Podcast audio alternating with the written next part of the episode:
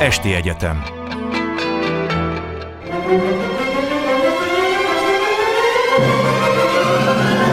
A világ urai. Merre rángatják a világ szekerét a hatalmasok? Szénási Sándor műsora. Jó estét kívánok! Ma esti vendégünk Kis Benedek József nemzetbiztonsági szakértő. Jó estét kívánok! Jó estét kívánok! Két hónapon belül, legalábbis ezt várja mindenki minden oldalon, megindul az ukrán ellentámadás. Ugye jön a tavasz, felszáradnak a földek, és akkor elindulhatnak a tankok. Össze is állt már ugye egy Leopard század, a lengyelektől meg a csehektől kapott tankokból, és hát nyilván több is lesz még, ha kész lesz a német javításokkal, akkor talán újabb századokat állíthatnak föl, de pontos számot senki nem tud.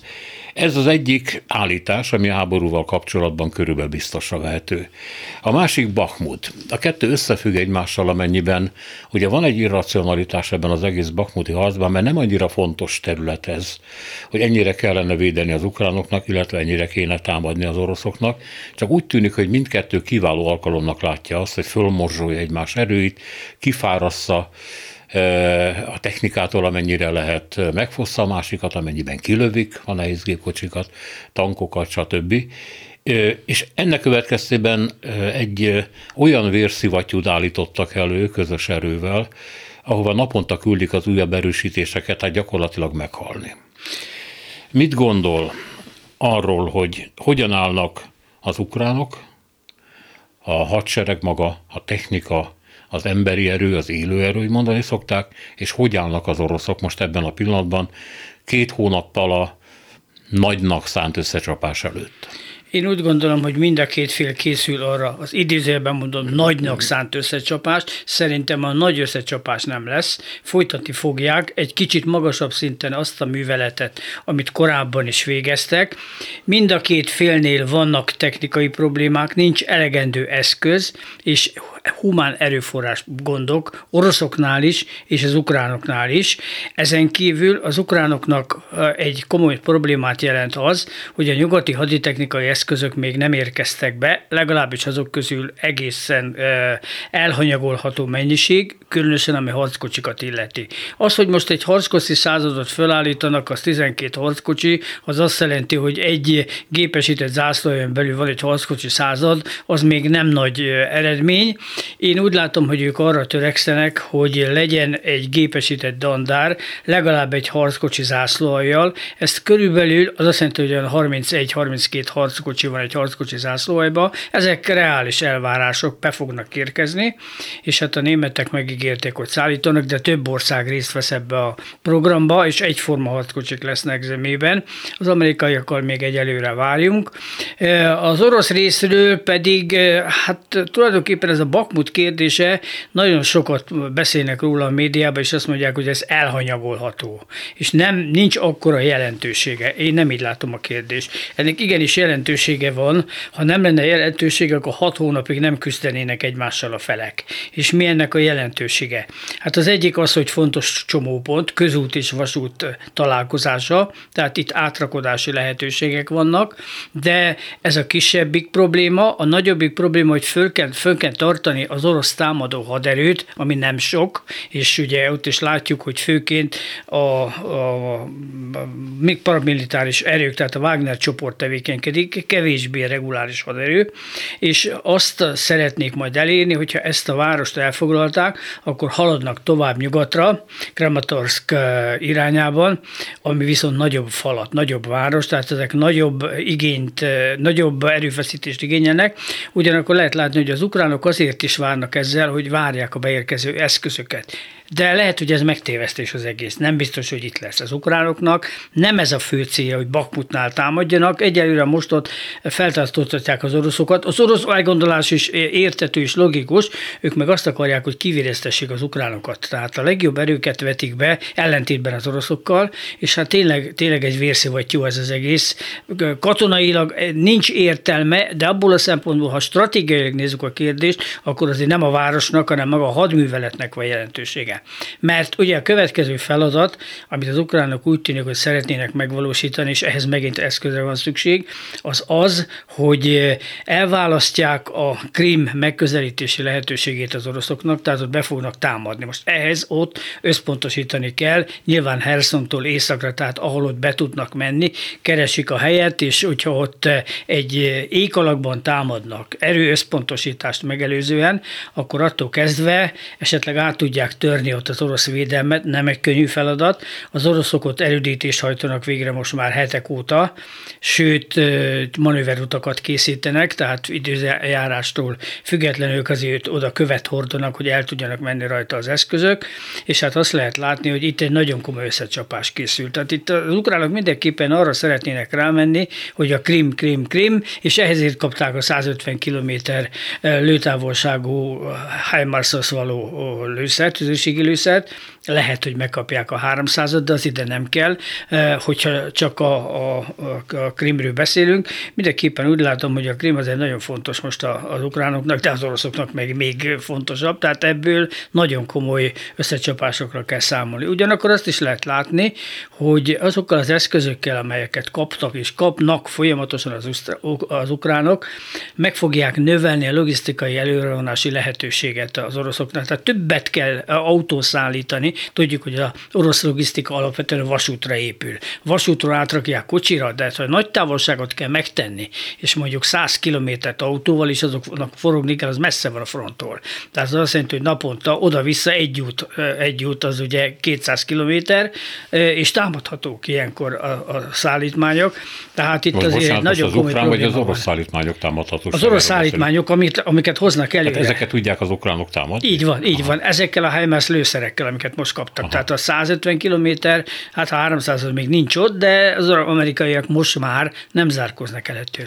Azért értettem egy pillanatra félre, mert ahogy olvasom, az ukrán hadsereg gyenge pontjai közé tartozik a vasúti infrastruktúra állapota, ami ugye szintén orosz támadás alatt áll, tehát amennyire lövik mondjuk a, a száz kilométeren belül szállító orosz autókat, az ukránok annyira lövik a vasúti infrastruktúrát az oroszok, és hát egy, egyedül, legalábbis az én forrásom szerint ez biztosítja a lőszer meg fegyverellátását az ukrán hadseregnek, Bahmutnak mindenképpen. Igen, mindenképpen, tehát, tehát szükség van természetesen a vasútra. Most, hogyha az elektromos mozdonyokat nem tudják használni, akkor éppen át tudnak átni, állni dízelre is, bár alapvetően az ukránok az elektromos mozdonyokat használják, tehát a villanymozdonyokat, az meg áram nélkül még idáig nem megy, tehát ha dízelre átállnak, ahhoz viszont kellenek mozdonyok. Tudomásom szerint nincs annyi dízel mozdony, hogy simán tudnák pótolni, már régen átálltak az elektromos mozdonyokra. Na most az, hogy a lőszer hiány egyre nagyobb, ez így van. Ez azt társul, hogy a nyugatiak viszont azt mondják, hogy hát ugye békeidőben mi nem halmoztunk fel elég készletet arra, hogy most ki tudjuk elégíteni Ukrajna igényeit, tehát után kell gyártani. Az amerikaiak is ezt mondják egyébként a Javelin meg a HIMARS rakéta rendszerekkel kapcsolatban, de amíg fölfutatják a gyártást, az nagyon sok idő. Hát most már átálltak a három műszakos termelésre nyugaton, oroszok is természetesen, tehát gyártják ezeket a lőszereket, hát azt szokták mondani nyugaton, hogy eléggé pazarolnak az ukránok is, ugyanúgy, mint az oroszok, oroszoknál is ugyanaz van, nem számít a lőszer, csak náluk jobb az utánpótlás. Több hadüzem van, ezek dolgoznak, tehát ők termelik a lőszereket, meg egyébként be lehet szerezni lőszert, tehát a nyugatiak is be, szerez, be tudnak szerezni lőszert. Most azok a lőszerek, amelyek a, a szovjet, illetve az orosz gyártmányú tüzérségi eszközökhöz kellenek, Ukrajnában azok már elfogytak. Hát azt meg ne nagyon várjuk, hogy az oroszok fognak adni ukránoknak lőszert, tehát most már Európában sem lehet, mert ott ugye az oroszoknál száz ötvenkettő, míg a nyugatiaknál száz ötvenötös tarackot vannak űrméretben, tehát ez a legelterjedtebb, de azért a világba be lehet szerezni, nagyon akarják, nyugaton megy a gyártás, hát ez időigényes. Na most nem tanultak egyébként, azt lehet mondani, hogy a nyugati hadseregek, illetve a nyugati logisztikai rendszerek nem gondoltak arra, hogy háború lesz. Nem, nem halmoznak fel sokat ezekből a lőszerekből, az azért nem halmoznak fel, mert ez romlandó. Egy idő után ezt meg kell semmisíteni. Komoly pénzbe kerül megsemmisítése, legalább annyiban, mint a gyártása. Tehát ezért baromi nagy mennyiséget nem gyártottak le, és hát most ennek hiánya van. Nem tanultunk, vagy nem tanultak az európaiak, és nyugodtan mondhatom azt, hogy a NATO, a franciák és a britek, ugye amikor megtámadták Líbiát, két hét után az volt a probléma, hogy nincs lőszer. Tehát itt egyébként nagy terület, elég nagy hadsereg volt a, a libeknél, de rövid időn belül elfogyott a lőszer, és ekkor mondták a franciák, meg a német, a franciák és a britek, az amerikaiaknak segítsetek, adjatok lőszert, és akkor szálltak be az amerikaiak ebbe az egész háborúba, se lőszer nem volt, se információ nem volt. Na most ezt az amerikaiaktól megkapták, és valahogy nem vonták le a következtetést, de készült háborúra, nem készültek háborúra. A gyárak sem, meg az üzemek sem. Hát, aminek a hadseregekben e, le, van, le van írva, tehát írás, hogy mennyi tartalék lőszerkészletekkel rendelkezik, az megvan. Az normál állapotban rendben van, de nem háborús helyzetben. Háborús helyzetben jelentősen megnő az igény, tehát erre fel kell készülni. Egyik percről a másikra a gyártás nem megy. Említette, hogy hát egymástól is szereznek eszközöket, amit csak tudnak. Korábban erről lehetett hallani, hogy az orosz katonák által elhagyott tankokat hasznosítják újra az ukránok. Jó. De most a legutóbbi hírek szerint nagyon érdekes, a Wagner katonákat fotóztak le, és amerikai kézikarabélyok lógtak a vállukon, meg más eszközök. És most arról ír a külföldi média, az amerikai, hogy az oroszok a harcmezőn talált, mondjuk esetleg sérült amerikai vagy nyugat-európai harci eszközöket Iránba küldik, Iránba ezeket megjavítják, és akkor visszaküldik, és akkor igen, innentől az oroszok használják már. De honnan szereznek hozzá lőszert? Hát a lőszert nekik is gyártani kell, most az Iránnak is van lőszert. De úgy értem, hogy ezek nem ugyanaz a kaliber, nem ugyanazt a lőszert használják az oroszok, mint az amerikaiak. Nem ugyanazt használják, de, de egyébként a világban azért lehet szerezni. Tehát afrikai országba, országokba az oroszok szállítottak, az általuk gyártott. És onnan visszakérik a lőszert? Visszakérik, megveszik, hát jó pénznél mindent meg lehet venni, hát ez is csereszabadság. Gyakorlatilag ennek a háborúnak a hátterében az egész világ mozgósítva van, vagy legalábbis nagyon jelentős mértékben. Nagy Nagyon, nagyon sokan részt vesznek ebbe, fegyvergyártás, fegyvereladás, fegyverátadás, illetve zsoldosok vonatkozásában. Tehát nagyon sok zsoldos katonában beszéltük arról, hogy az emberi erőforrás kevés Ukrajnába. Rendben van, lehet hívni zsoldosokat. Mennek Európából is nagyon sokan. Két-három ezer dollárért elmennek harcolni, és már is megoldható a probléma. Oroszok is szereznek embereket, tehát az ember nem akkora probléma manapság, mert most nem az ország haderejét használják, hanem zsoldosokat vesznek fel. Tehát az ukránok legalább olyan mértékben használnak zsoldosokat, mint amennyire a Wagner csoport küzd. Persze már. Abból a pénzből, amit az amerikaiak kapnak, azokból tudják ezeket fizetni, és azok elmennek oda harcon. Ők is, ők is használják a zsoldosokat. Annyira nem, mert azért az ukránoknak még van emberük, tehát ott azért még olyan tíz millióval lehet számolni, akik éppen bevonultathatnak, ha akarnak. Hát kérdés az, hogy mi a további szándék, tehát merre megy a háború, ami az emberi igényeket illeti. Igen, még csak ki kell egészítenem, hogy nem csak amerikai karabélyokat láttak ezeken a Wagner katonákon, hanem Javelin és Stinger rendszereket használtak. Lehet ilyeneket kapni, ahol megszerzik külföldön, mert az amerikaiak azért ezeket nagyon sok erre szállítják. Na most jó pénzé meg lehet venni, és utána ők is használják. Na most abból, amit eddig beszéltünk, nagyon úgy tűnik, hogy az erőviszonyok többé-kevésbé kiegyensúlyozottak, azt szokták mondani, hogy Oroszország tartalékai azért végtelenek, az emberi tartalékai, meg a, a technikai tartalékai, de az ön szavaiból nekem az derül ki, mintha nem egészen lenne ez így. Hiszen azért a mozgósítás nem terjed ki olyan sok emberre, száz-kétszázezerre mindenképpen, de ezeknek egy jó része ugye alkalmatlan volt, és hát meg kell mondani, hogy meghalt, megnyomorodott, megsérült, megszökött. Tehát az oroszoknak is szükségük van emberekre, és úgy tűnik, hogy a, hogy a haditechnikájuk is kifogyóban van, bár mondjuk a legutóbbi rakétatámadás nem ezt mutatta, mint a tömve lennének egyébként hosszú hatótávolságú rakétákkal. Van nekik emberanyag is, csak nem az oroszokat akarják használni. Tehát vigyázzunk az orosz nemzetiséggel, ők ezzel így vannak, tehát ezért használják a Wagner, a Wagnerok felvesznek... Ez még mindig így van? Még mindig így van, felvesznek rabokat is, és ezen kívül pedig a különböző nemzetiségekből hívnak. Oroszországban még nincs mozgósítás, tehát majd, hogyha erre rendeli Putyin, hogy mozgósítás és fölvállalja ennek a politikai következményét, akkor az azt jelenti, hogy hadiállapotot vezetnek be, ettől kezdve bárhonnan bárkit, sőt sorkatonákat is beívhatják, illetve vezényelhetik a frontra, ami eddig nem. De hát Üterváron egy ilyen toborzó irodát robbantott föl valaki.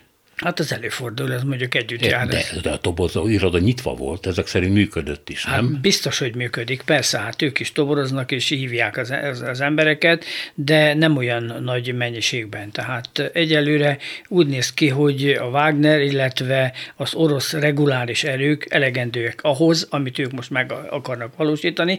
Kérdés az, hogyha elfoglalják a négy megyét, akkor utána mi a további szándék? Itt legfeljebb találgatni lehet, lesz egy megállapodás, mert azért még a Donbaszban van egy-két feladat, a két említett város ugye, az, az még arra vár, hogy elfoglalják, és ebben az esetben ugye lehet leülni és tárgyalni arról, hogy akkor most mi legyen. A két keleti megyét megkapja Oroszország, Krím marad Oroszországnál továbbra is, és esetleg a másik két déli megye, az pedig megmarad Ukrajnának. De egyelőre az ukránok haladni se akarnak, tehát nincs, nincs meg az alap, de valahogy meg kell egyezni. Tehát olyan nincs, hogy nem adnak fel semmit az ukránok. Tehát lát, látszik, hogy az amerikaiak már abba az irányban mennek, hogy engedményeket tegyenek az ukránok.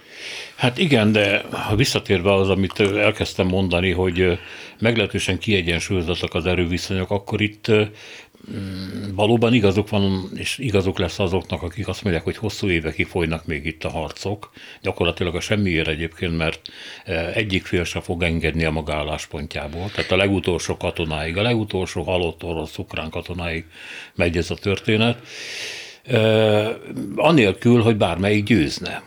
Vagy pedig ez a nagyon késedelmes, nagyon ide-oda tipegő, topogó nyugati technikaszállítás, fegyverszállítás mégiscsak jelenti majd azt, hogy hogy az, az ukránok minőségi fölénybe kerülnek. Na ez, ez a lényeg, ez a minőségi fölény, tehát azzal, hogy most ők olyan eszközöket kapnak nyugatról, ami oroszoknak nincsen, az azt jelenti, hogy nagy a minőségi fölény, tehát ami az oroszoknak van harckocsi jelenleg, és ezek ugye alapvetően a té hetvenkettesek, mert té kilencvenes nem sok van, az Armatát meg felejtsük el, mert az egyrészt nagyon drága, másrészt nagyon kevés van belőle.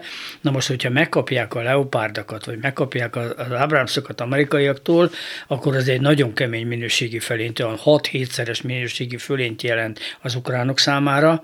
Ahhoz ugye speciális lőszerek vannak, lőszer utánpótlás ezekhez biztosított nyugatról, tehát az azt jelenti, hogy egy minőségi fölénnyel rendelkeznek, és ráadásul most ezek a legújabb támadások, amelyeket az ukránok hajtottak végre, Ukrajnában a gyártott a rakétákkal történt, tehát a harkövi rakétagyár az működik, és ők gyártanak haditengerészet, is, meg egyébként is olyan rakétákat, amiket ők úgy gyártanak le, hogy tudnak, tehát nekik olyan nagyon nagy probléma nem, nincs, nem kell beszerezni külföldről, hanem ott is működnek a gyárak. Hát még az hát oroszok szintén nem, nem hallunk ukrán rakétatámadásokról mondjuk az orosz erők ellen, és miért minden nap azzal van tele a média, hogy hát az oroszok... A média erről szól. Ukra... A média erről szól, tehát pláne Magyarországon, tehát meg kell nézni a külföldi médiát is. Magyarországon azért a média eléggé az oroszok oldaláról közelíti meg a dolgot, még hogyha a nyugatét nézzük, akkor ott más van. Azért azt a magyar média, vagy a hírügynökségek a többsége legalábbis nem veszi át. Illetve hát olyan is van, hogy különböző propaganda anyagokat vesznek át, és utána valakinek a szájába adják. Mondjuk azt mondják, hogy a Reuters adta ki, csak hát nem biztos, hogy korrekt a forrás, amelyik a Reuters adta. Ezt megcsinálják az em té i-ben? Persze, hát hogy az em té i-ben megcsinálják, megcsinálják egyébként, mert én már láttam több ilyet, és a, és a magyar hivatkozik a Reuters-re is, mikor megkérdezi az ember, hogy tulajdonképpen ki, mi van e mögött, vagy orosz, vagy ukrán forrás. Tehát uh, média, azért, média ezt háború. Ezt azért nem gondoltam volna. Egy, egy háborúban minden előfordul, és folyik a média háború is, hát nem szabad elfelejteni. És mindenki saját érdekének megfelelően. Magyarországon, Magyarországon, ahol nincs háború. Magyarországon nincs háború. Nincs háború, de egy háborús De média háború van, pszichózis van. Például, amit ma reggel is tartunk, nem kell messze menni. Lokális háborúból világháború. Na, még itt a világ nem látott egyébként. Egyrészt is nem lokális háború, mert már ez egy regionális háború eleve, tehát ezt nyugodtan lehet mondani, mert ugye elég sokan vesznek részt, de hogy ebből világháború legyen, ezt azért nagyon nehezen tudom elképzelni. Egy háború pszichózist, ahol az embereket hülyítik azzal, hogy féljetek, de mi megvédünk benneteket. Szóval ez egy nagyon rossz politika egyébként, mert az emberek azért nem hülyék, és az emberek rájönnek, hogy azért hát nem fenyeget bennünket az a helyzet, hogy világháború legyen, és az lesz, akkor nagyon nagy baj van. Hát, és ki tudja megvédeni az embereket. A jós veszélyen, a, a, nem, a, nem a fordítva gondolkodó, hanem a valóságot eltaláló jós veszélyen nem ember. Lesz. Hát nézzük már nem, meg. Nem, nem, hogy... én az emberek hit, hit, hogy mondjam csak, hiszékenységéről beszélek. Ja, értem, az egy, az egy külön dolog, az függ a médiától. Igen.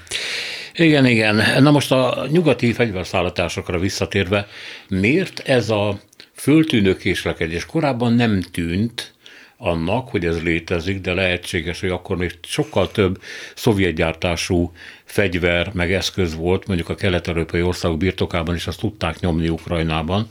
Tehát úgy tűnt, hogy a nyugat nagyon keményen az első pillanattól kezdve ott van, de most, hogy ezek az eszközök elfogytak, illetve hogy ezen által is emlegetett minőségi fölényre kell törekedni Ukrajnának, most hirtelen kiderült, hogy nincs annyi, hónapokig tart, amíg fölkészítik, amíg elszállítják, és ez a teszetosza, vagy legalábbis ami annak tűnik. Inkább annak tűnik. Megmondom, miért, megmondom miért. Jó. Az amerikaiak nem akarják azt, hogy az ukránok egy nagyon nagy támadást indítsanak mondjuk Oroszország ellen. Tehát ehhez tudnának adni komoly haditechnikai eszközöket, ha akarnának, de az amerikaiaknak az az elve, hogy step by step, lépésről lépésre, ne adjunk oda mindent. Ne adjuk oda a legfejlettebb haditechnikai eszközöket, szépen csak azt adjuk oda, amivel a jelenlegi helyzet fenntartható, a padhelyzet legyen meg, de a borz aztó nagy fölény ne legyen. Egyébként hasonló dolgot látunk orosz oldalról is. Őnekik is van olyan haditechnikai eszközök, kindzsál például, illetve hadászati légierőt, tehát szőnyegbombázást még nem láttunk. Had, hadászati légierőt be tudnák vetni, tudom, hogy nem könnyű feladat, de az itt van az oroszok kezében olyan eszköz, amit ha bevetnének, akkor igencsak kellemetlen helyzetbe kerülne Ukrajna. Tehát itt egy, nem mondom azt, hogy alacsony intenzitású konfliktus, mert ez nem az, ez egy, ez egy irányított háború, ha szabad ilyet mondani, de mindkét oldalról. Tehát egyik sem akar túl nagy erőt bevetni, és hát emiatt van ez a teszetosza politika. Azt persze nyilván figyelme kell venni, hogy mennyi haditechnikai eszköz képesek leszállítani, mert azért el kell juttatni Európába, el kell juttatni Lengyelországba, vagy a balti országokba, ahonnan beviszik, és hát nyilvánvalóan el kell juttatni a frontra ezeket az eszközöket, ami nem megy egyik percről a másikra. Tehát az Na oroszok de, is figyelik. Ne, ne haragudjon, szóval az, hogy mondjuk az Egyesült Államok annyi eszközt küld, amennyivel a A balansz, az egyensúly föntartható, ez azt jelenti, hogy, és nem csak ők, hanem az oroszok is így, így igen, lépnek, így az azt jelenti, hogy ők húzzák el a háborút a végtelenségig. Így van, így mert van. Ahol egyensúly van, ott nyilvánvaló, hogy egyik se győzhet. Így van, meggyengíteni Oroszországot, az a cél is, ez a, ez a folyamatos háborúban tartás, ez a folyamatos nyomás alatt tartás, illetve a haditechnikai eszközök megsemmisítése nem gyors ütembe, az azért csak bekövetkezik, mert az oroszokat is arra késztetik, hogy, hogy dobják be az eszközöket, vessék be az eszközöket, illetve hát lehet azt látni, hogy a gazdaságot azért gyengítik, mert akár tetszik, akár nem, azért az orosz gazdaság is gyengül. Na de még egyszer. Tehát az Egyesült Államok nem akarja legyőzni Oroszországot? Nem akarja legyőzni Oroszországot, meg akarja gyengíteni. A legyőzés egy, egy olyan országot, és ez nagyon kényes téma, egy olyan országot, mint Oroszország nem lehet legyőzni, és nem lehet megalázni. Tehát ne felejtsük el, hogy ezért mekkora országról van szó, ne felejtsük el, hogy ENSZ bé té tagról van szó, és ne felejtsük el azt, hogy atomfegyverekkel rendelkezik. Tehát, hogyha végveszélyben vannak az oroszok, akkor okozhatnak meglepetést. Mert de ha pusztán gyengítésről van szó, akkor de meg még egyszer elhúzódhat a háború évekig, és van a határ. Mi, mi az, amikor Washingtonban a Fehérház azt mondja, hogy na, akkor most már gyengék? Mondjuk lesz egy választás jövőre Amerikába, jöhet egy másik gárda, és lehet, hogy addig akarják húzni, aztán mi meglátjuk, hogy a másik gárda mit csinál.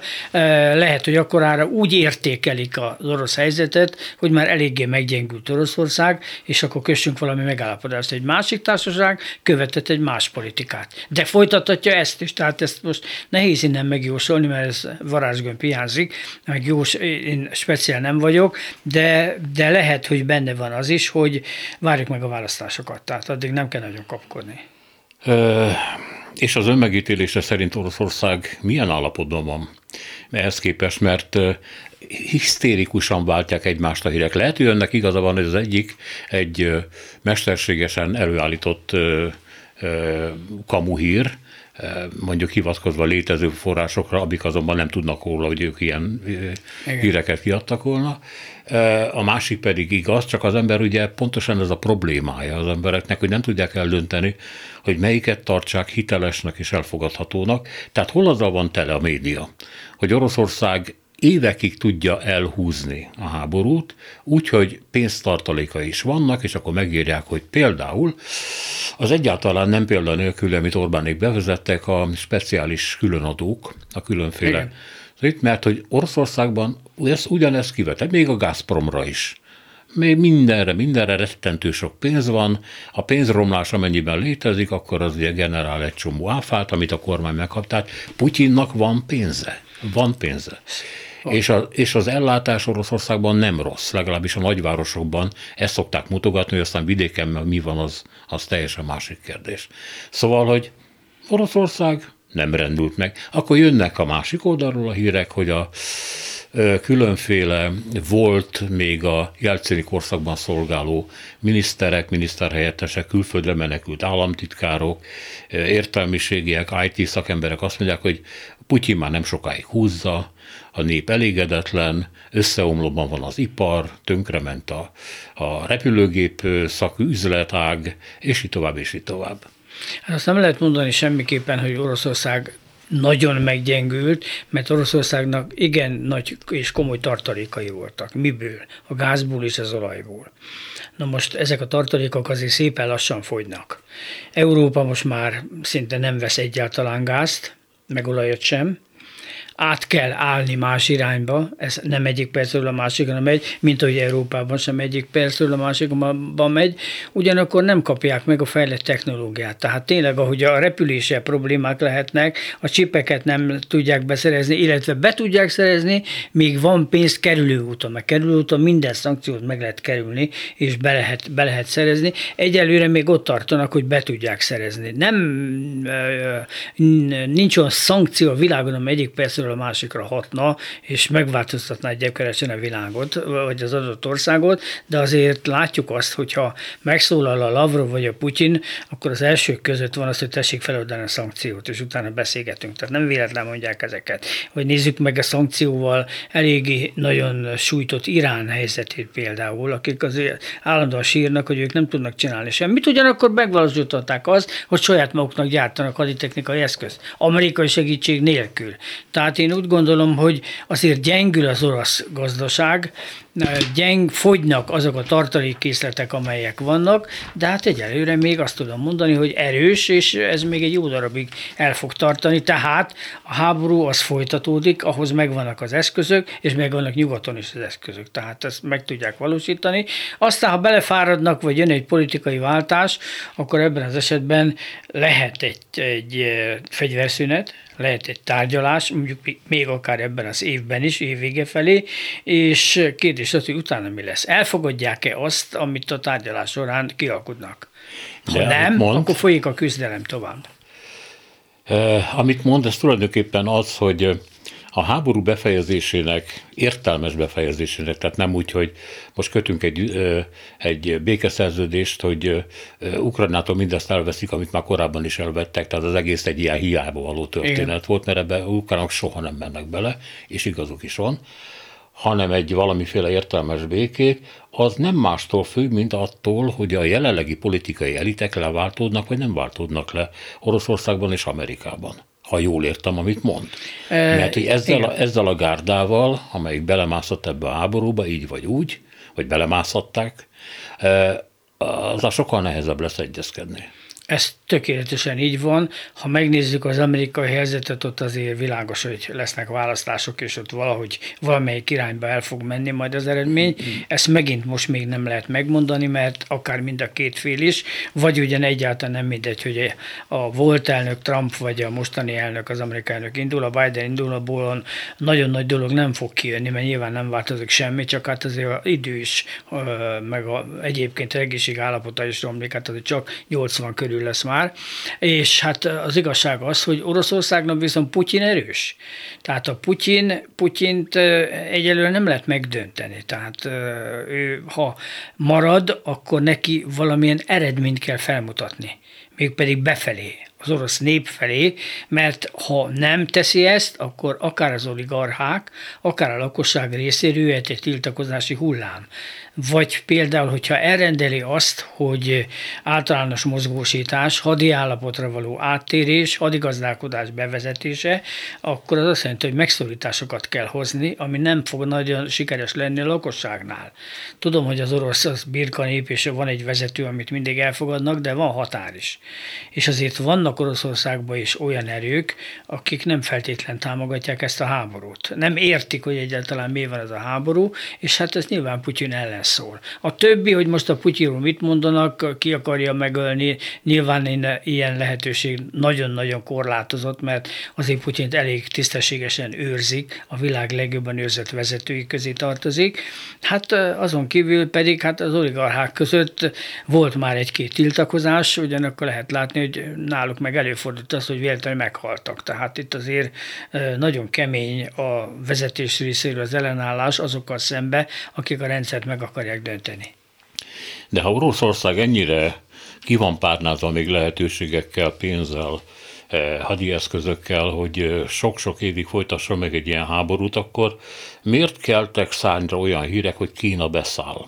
Tehát most nem arról van szó, hogy a végtelen, az égigérő nagy barátságot kötnek meg, és erről szavalnak, hanem hogy az Egyesült Államok úgy tudja, vagy legalábbis ezt híresztelte el a világban, hogy Kína arra készül, hogy hadieszközöket szállít. Hát eddig nem szállított. Oroszországnak, ugye Kína sokszorosan fejlettebb ebből a szempontból is, mint, mint Oroszország, de akkor miért van erre szükség az oroszoknak? Hát az oroszoknak szüksége lenne bármennyi haditechnikai eszközre, de Kína nem hülye. Tehát a kínaiak nem fognak összeveszni az amerikaiakkal, és ezt megbeszélték a külügyminiszter találkozó során, hogy, hogy Kína nem fog szállítani fegyvert az oroszoknak. Ha ezt megszegi, akkor azonnal jönnek az amerikai szankciók Kína számára, ami őket rendkívül érzékenyen fogna érinteni, mert nem fognak kapni jó pár dolgot, amit eddig megkaptak az amerikaiaktól. Tehát a kínaiaknak nem érdeke ez, hogy háború legyen, és a kínaiaknak nem érdeke, hogy egy jó, kemény amerikai szankciókat vegyenek a nyakukba. Tehát nagyon óvatosan kell ezzel az egész fegyverszállítással egyébként állásfoglalni.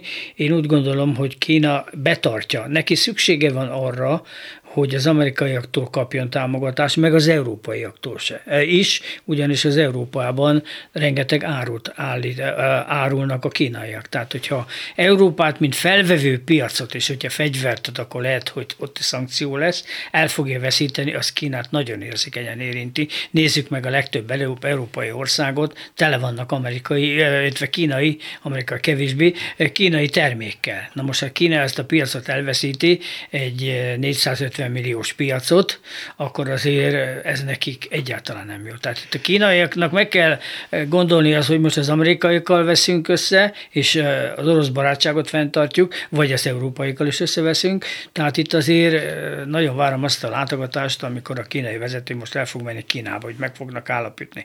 Ismereteim szerint, és az amerikai hírszerzőszolgálatok ezt közzétették, hogy ismereteik szerint ők úgy tudják, hogy nem szállítottak a kínaiak eddig fegyvert. Ugye Oroszországnak azért kellenének a kínai eszközök, nem azért, mert nincs sajátjuk, hanem mert olyan fejlett szintű eszközeik nincsenek, mint amiket a nyugat Ukrajnának küld, viszont Kína ezzel el tudná látni Oroszországot, és ezzel ellensúlyozni lehetne a nyugati eszközöket, ha jól értem, ugye? Az, igen, igen. igen, igen De viszont Kína ezt a, nem csak a, a, az előbbiek miatt nem teszi meg, hanem azért sem, mert Oroszország már, hát én nem mondom, hogy vazallusi szerepben van Peking mellett, de hát meglehetősen alárendelt és kiszolgáltatott szerepben van. Vagyis az oroszokat meg lehet sérteni azzal, hogy nem adok neked fegyvert, attól még nagyon hű barátom akar maradni. Ez így van, ez így van, tehát erre nagyon ügyelnek a kínaiak, és tényleg vazallusi helyzetben van. Tehát most Oroszország gyenge pozícióban van, és a kínaiak ezt a lehetőséget ki tudják használni, de én nem hiszek abba, hogy a kínaiak fegyvert szállítanának, Itt egyéb problémák is lehetnek, ugye fák tagállamokon belül is azért vannak mozgolódások, ők is tartanak attól a szétesési helyzettől, ami Oroszországba esetleg bekövetkezhet, és hát a fák tagállamok is úgy vannak, hogy ma ugye Ukrajna, holnap pedig esetleg mi lehetünk. Tehát itt azért nincs az a nagy harmonikus együttműködés, ők is tudnának szállítani fegyvert Oroszországnak, ha nagyon akarnának, de nem akarnak. Szó nincs róla, hogy ők adnának ö, fegyvereket, tehát itt azért én úgy látom, hogy egyelőre még azok az orosz haditechnikai eszközök, amelyeket ez a szintű háború megkövetel, azok rendelkezésre állnak. Ugyanakkor van ellentmondás abban, hogy bizony elég ócska eszközöket alkalmaznak, elnézést kérek, de hát a té hatvankettes harckocsi az már, már kiment a divatból nagyon régen, uh-huh. és most ilyeneket szállítanak, tehát ez van. Tehát té hetvenkettesek fogynak. A kilencvenes meg a kilencvenegyes típus is a hetvenkettes alapjára épült rá. Hát igen, csak azért továbbfejlesztett, tehát a té kilencvenes azért az komolyabb, de még mindig nagyon messze van a Leopardtól, aha. vagy bármelyik nyugati harckocsitól. Tehát ott azért tele van elektronikával, nagyon komoly optikai rendszer van. Az egyik az orosz, az kétezer kilométeres lőtávolsággal rendelkezik, még egy Leopard négyezer méterre, tehát négy kilométerre tud ellötni, előni pontosan, nagyon komoly eszközökkel. Most van még valami, ami az oroszok malmára hajthatja a vizet. A két hónap múlva vélemények szerint bekövetkező nagy ukrán ellentámadás esetén, ez pedig Belorusszia pontosabban. Az, hogy gyakorlatilag Belorusszia egy orosz katonaság által megszállt ország már. Igen. E, tele orosz haditechnikával, orosz katonai kórházakkal, orosz katonai repülőter, stb. Nem mondom végig. Hátország. Igen. Meg... egy oldalsó front megnyitásának a lehetősége. Az ukránok erre úgy készülnek, hogy egy ilyen hamiszászlós támadást akarnak majd végrehajtani az oroszok, ahogy ez szokásos. Ezt már Hitler is csinálta, Sztálin is csinálta, mindenki csinálta. És akkor e, lesz egy támadás, amiben vagy részt vesznek a belorusz erők, vagy nem, de minden esetre nagyon-nagyon komoly ukrán katonai erőt kötnek le. Na, ez, ez, a, ez a probléma ezzel. Tehát ezért csinálják az oroszok. Kössék le az ukrán erőket, osszák meg őket, olyan sok nincs, legyenek ott a Donbaszba, legyenek ott Luhanszba, védekezzenek délen, tehát Kherson környékén, és készüljenek arra, hogy mi van akkor, ha Belarusban, ekkor erre nincs az ukránoknak. Tehát ezt fizikailag nem tudják megoldani. És ez az orosz taktika, hogy osszuk meg őket, minél szélesebb fronton, kenjük szét őket, és azért nem olyan könnyű ott egyik helyről a másikra a főerőket átcsoportosítani. És azok a területvédelmi erők, amelyek Ukrajna rendelkezésre, áll, rendelkezésre állnak, azok meglehetősen gyengék, tehát azok nincsenek fölkészítve komolyabb harctevékenységre, a komoly, reguláris erők pedig már nagy veszteségeket szenvedtek. És ezzel az orosz megosztása, hogy ide, ide e, csapok, oda csapok, amoda csapok, nem tudják az ukránok hová menjenek. És mi erre az ukrán válasz? És egyébként Belorusszia beszáll-e, tehát Lukasenko fölteszi a kezét Putyin előtt? Hát ha muszáj, akkor igen. Tehát én úgy gondolom, hogy hangoztatni azt szokták, hogy ők nem akarnak beszállni, de hát tudjuk azt, hogy unió van a két ország között, tehát védelmi megállapodás van.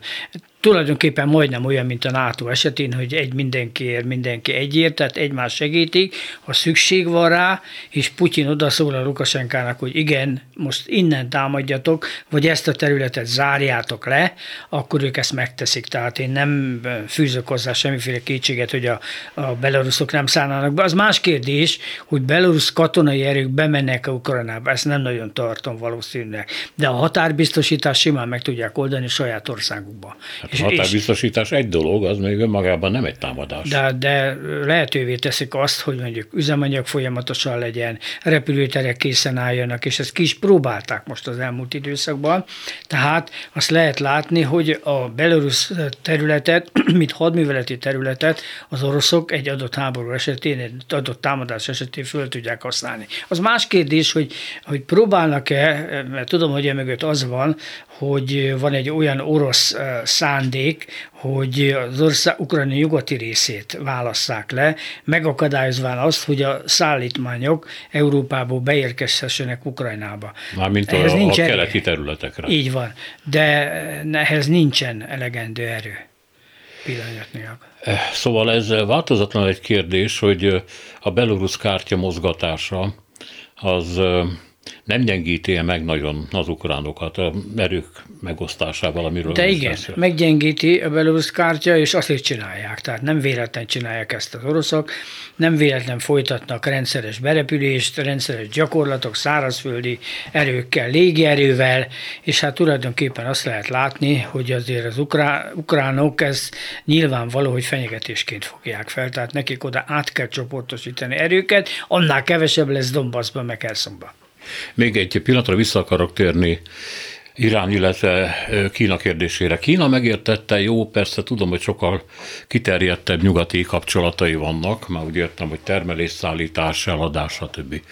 Hát ugye Európában azért elég sok kínai akugyár van, nem csak dél-koreai, hogy Irán miért engedi meg magának azt, hogy újabb amerikai szankciókat engedjen rá az országra? Miért folytatja Oroszország megsegítését, akár rakéták küldésével, akár a tönkrement amerikai fegyverrendszerek megjavításával? Miért jó ez neki? Beszálltak volna az oroszok Orosz. az iráni atomprogramba? Az orosz barátság a kínaiaknak rendkívül fontos. De most hát, Iránról beszélünk. Iránról. Az orosz barátság, orosz-kínai barátság az irániaknak nagyon fontos. Tehát ők úgy gondolják, hogy ugye elég sok támadásnak vannak kitéve, akár Izrael, akár az Egyesült Államok részéről, és hát van mögöttünk valaki, ez Oroszország. És Oroszország irányában azért ők már elég régóta tevékenykednek. Proliferációs témában is azért az oroszok sok mindent adtak nekik, ők most ezt visszaadják. Na most nyilván Irán keresi a kapcsolatot, és elég érdekesen alakul a helyzet, mert éppen most tárgyalnak arról, hogy Szaúd-Arábiával akarnak valami megállapodást kötni az irániak. Pedig igencsak kemény ellentét volt a két ország között, tehát az egész közel-kelet forrong ebből a szempontból. De Hiszen ne... Irán ugye támogatta, a, és ma is támogatja a jemeni fölkelőket, akik egyébként Szaúd-Arábia területét bombázzák. Így van, de most, most barátkoznak-e megint egymással? Tehát itt azt lehet látni, hogy, hogy ez az egész Abrams megállapodás az úgy nem működik, ahogy nem működik. Nem azt hozta, amit szerettek volna. Ugyanakkor Irán az orosz barátsággal a háta mögött, meg hát van ott egy Észak-Korea, és azokkal is jobban vannak az irániak.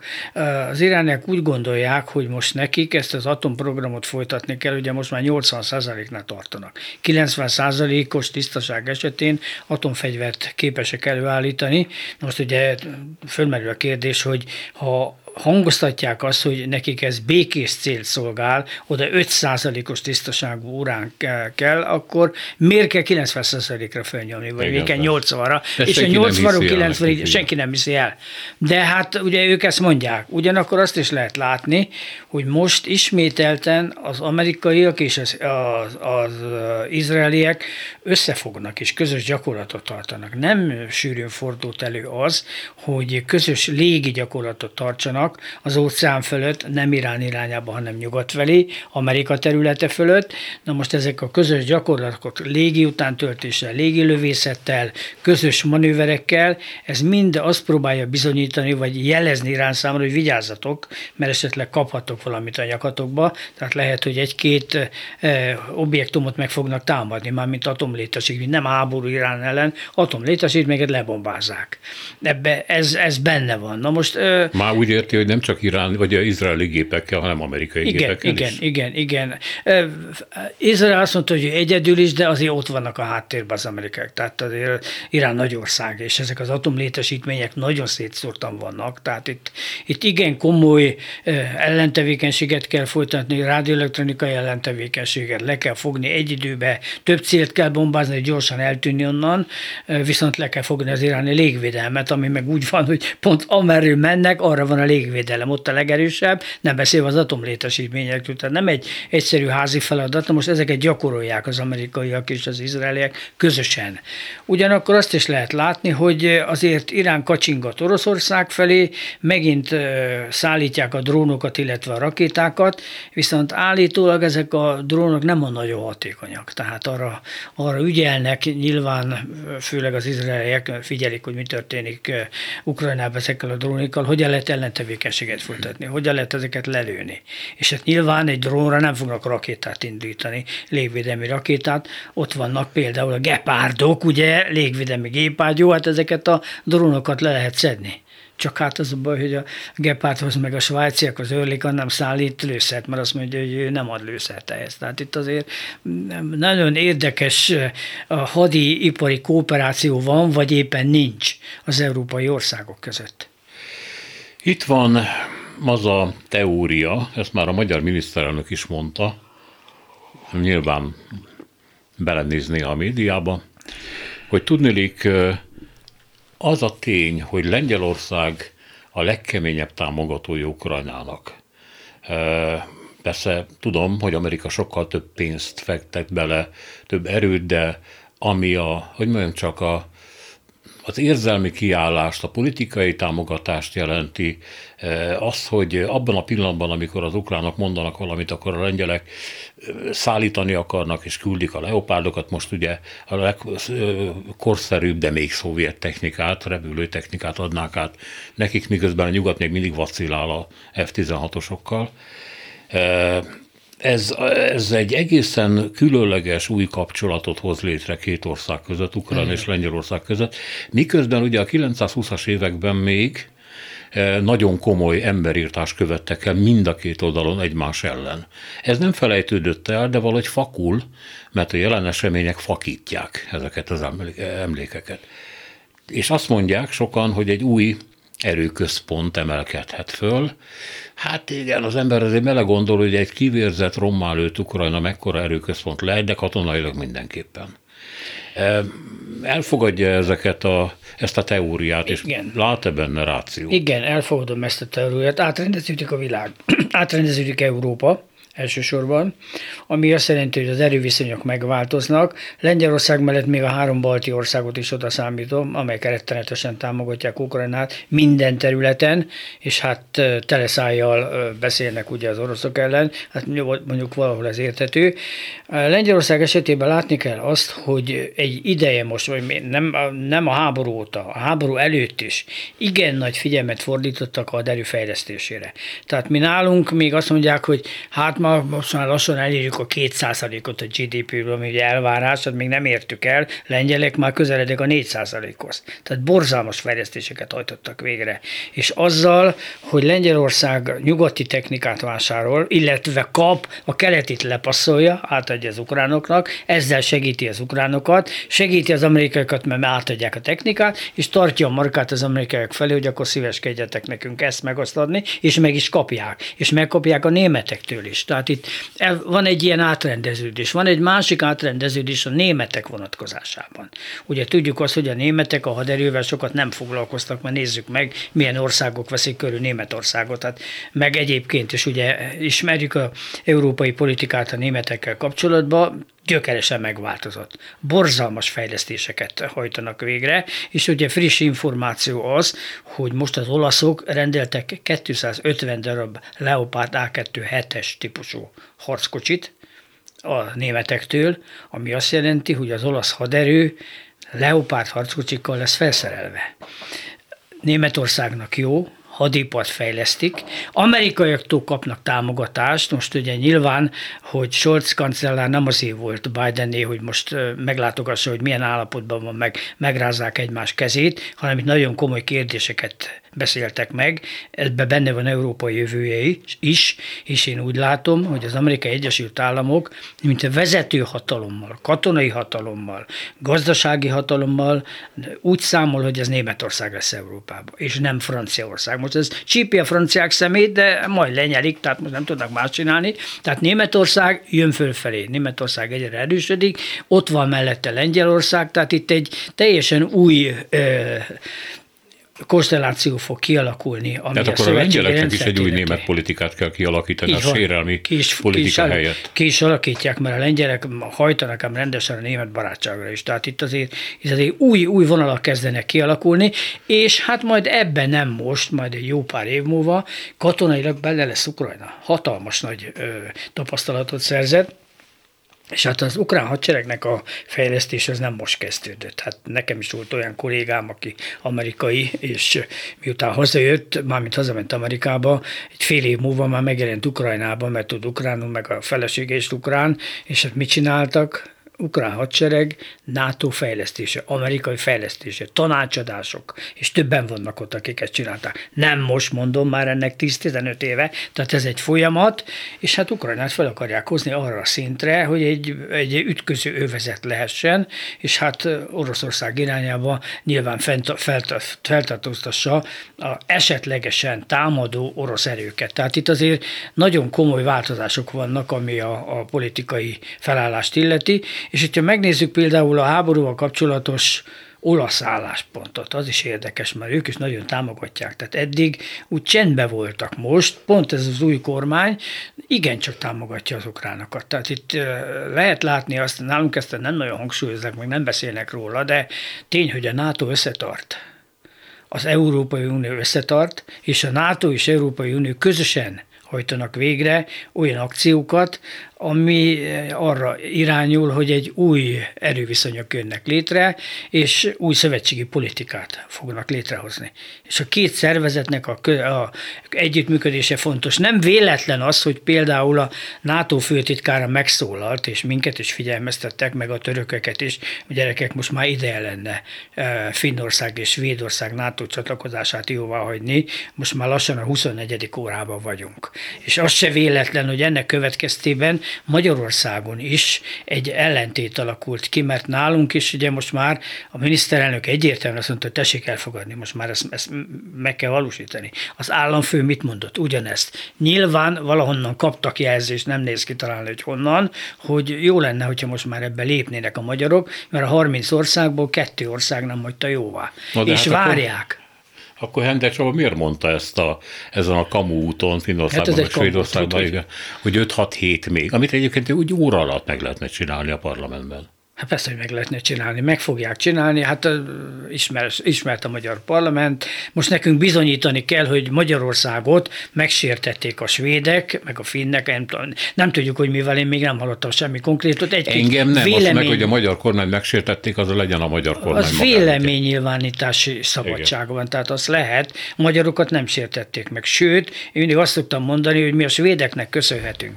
Rengeteg magyar befogadtak ötvenhat után. Nagyon sok ember van ott. És Svédország egy befogadó ország. Mellesleg jegyzem csak meg, hogy mint hogy onnan vettük volna a gripeneket. Vagy lézengáltunk. És mellesleg jegyzem meg csak az, hogy é u-s tagok. Tehát ha szavaznak, akkor lehet, hogy majd azt fogja, hogy a magyarok ráérünk, mi nem kell ezzel kapkodni. Vagy amikor elmennek majd oda a magyarok tárgyalni, hogy vegyünk-e még újabb gripeneket, mert ez a tizennégy aztán igencsak kevés, és most már lejár a szerződés, akkor lehet, hogy azt fogják mondani a svédek, hogy jó, még ráérünk ezzel. Köszönöm szépen, hogy itt volt velünk. Köszönöm szépen. Kis Benedek József nemzetbiztonsági szakértő volt a mai vendég. Selmeczi János szerkesztette a mai műsort is, Szénási Sándor volt a műsorvezető. Köszönjük a figyelmüket, minden jót!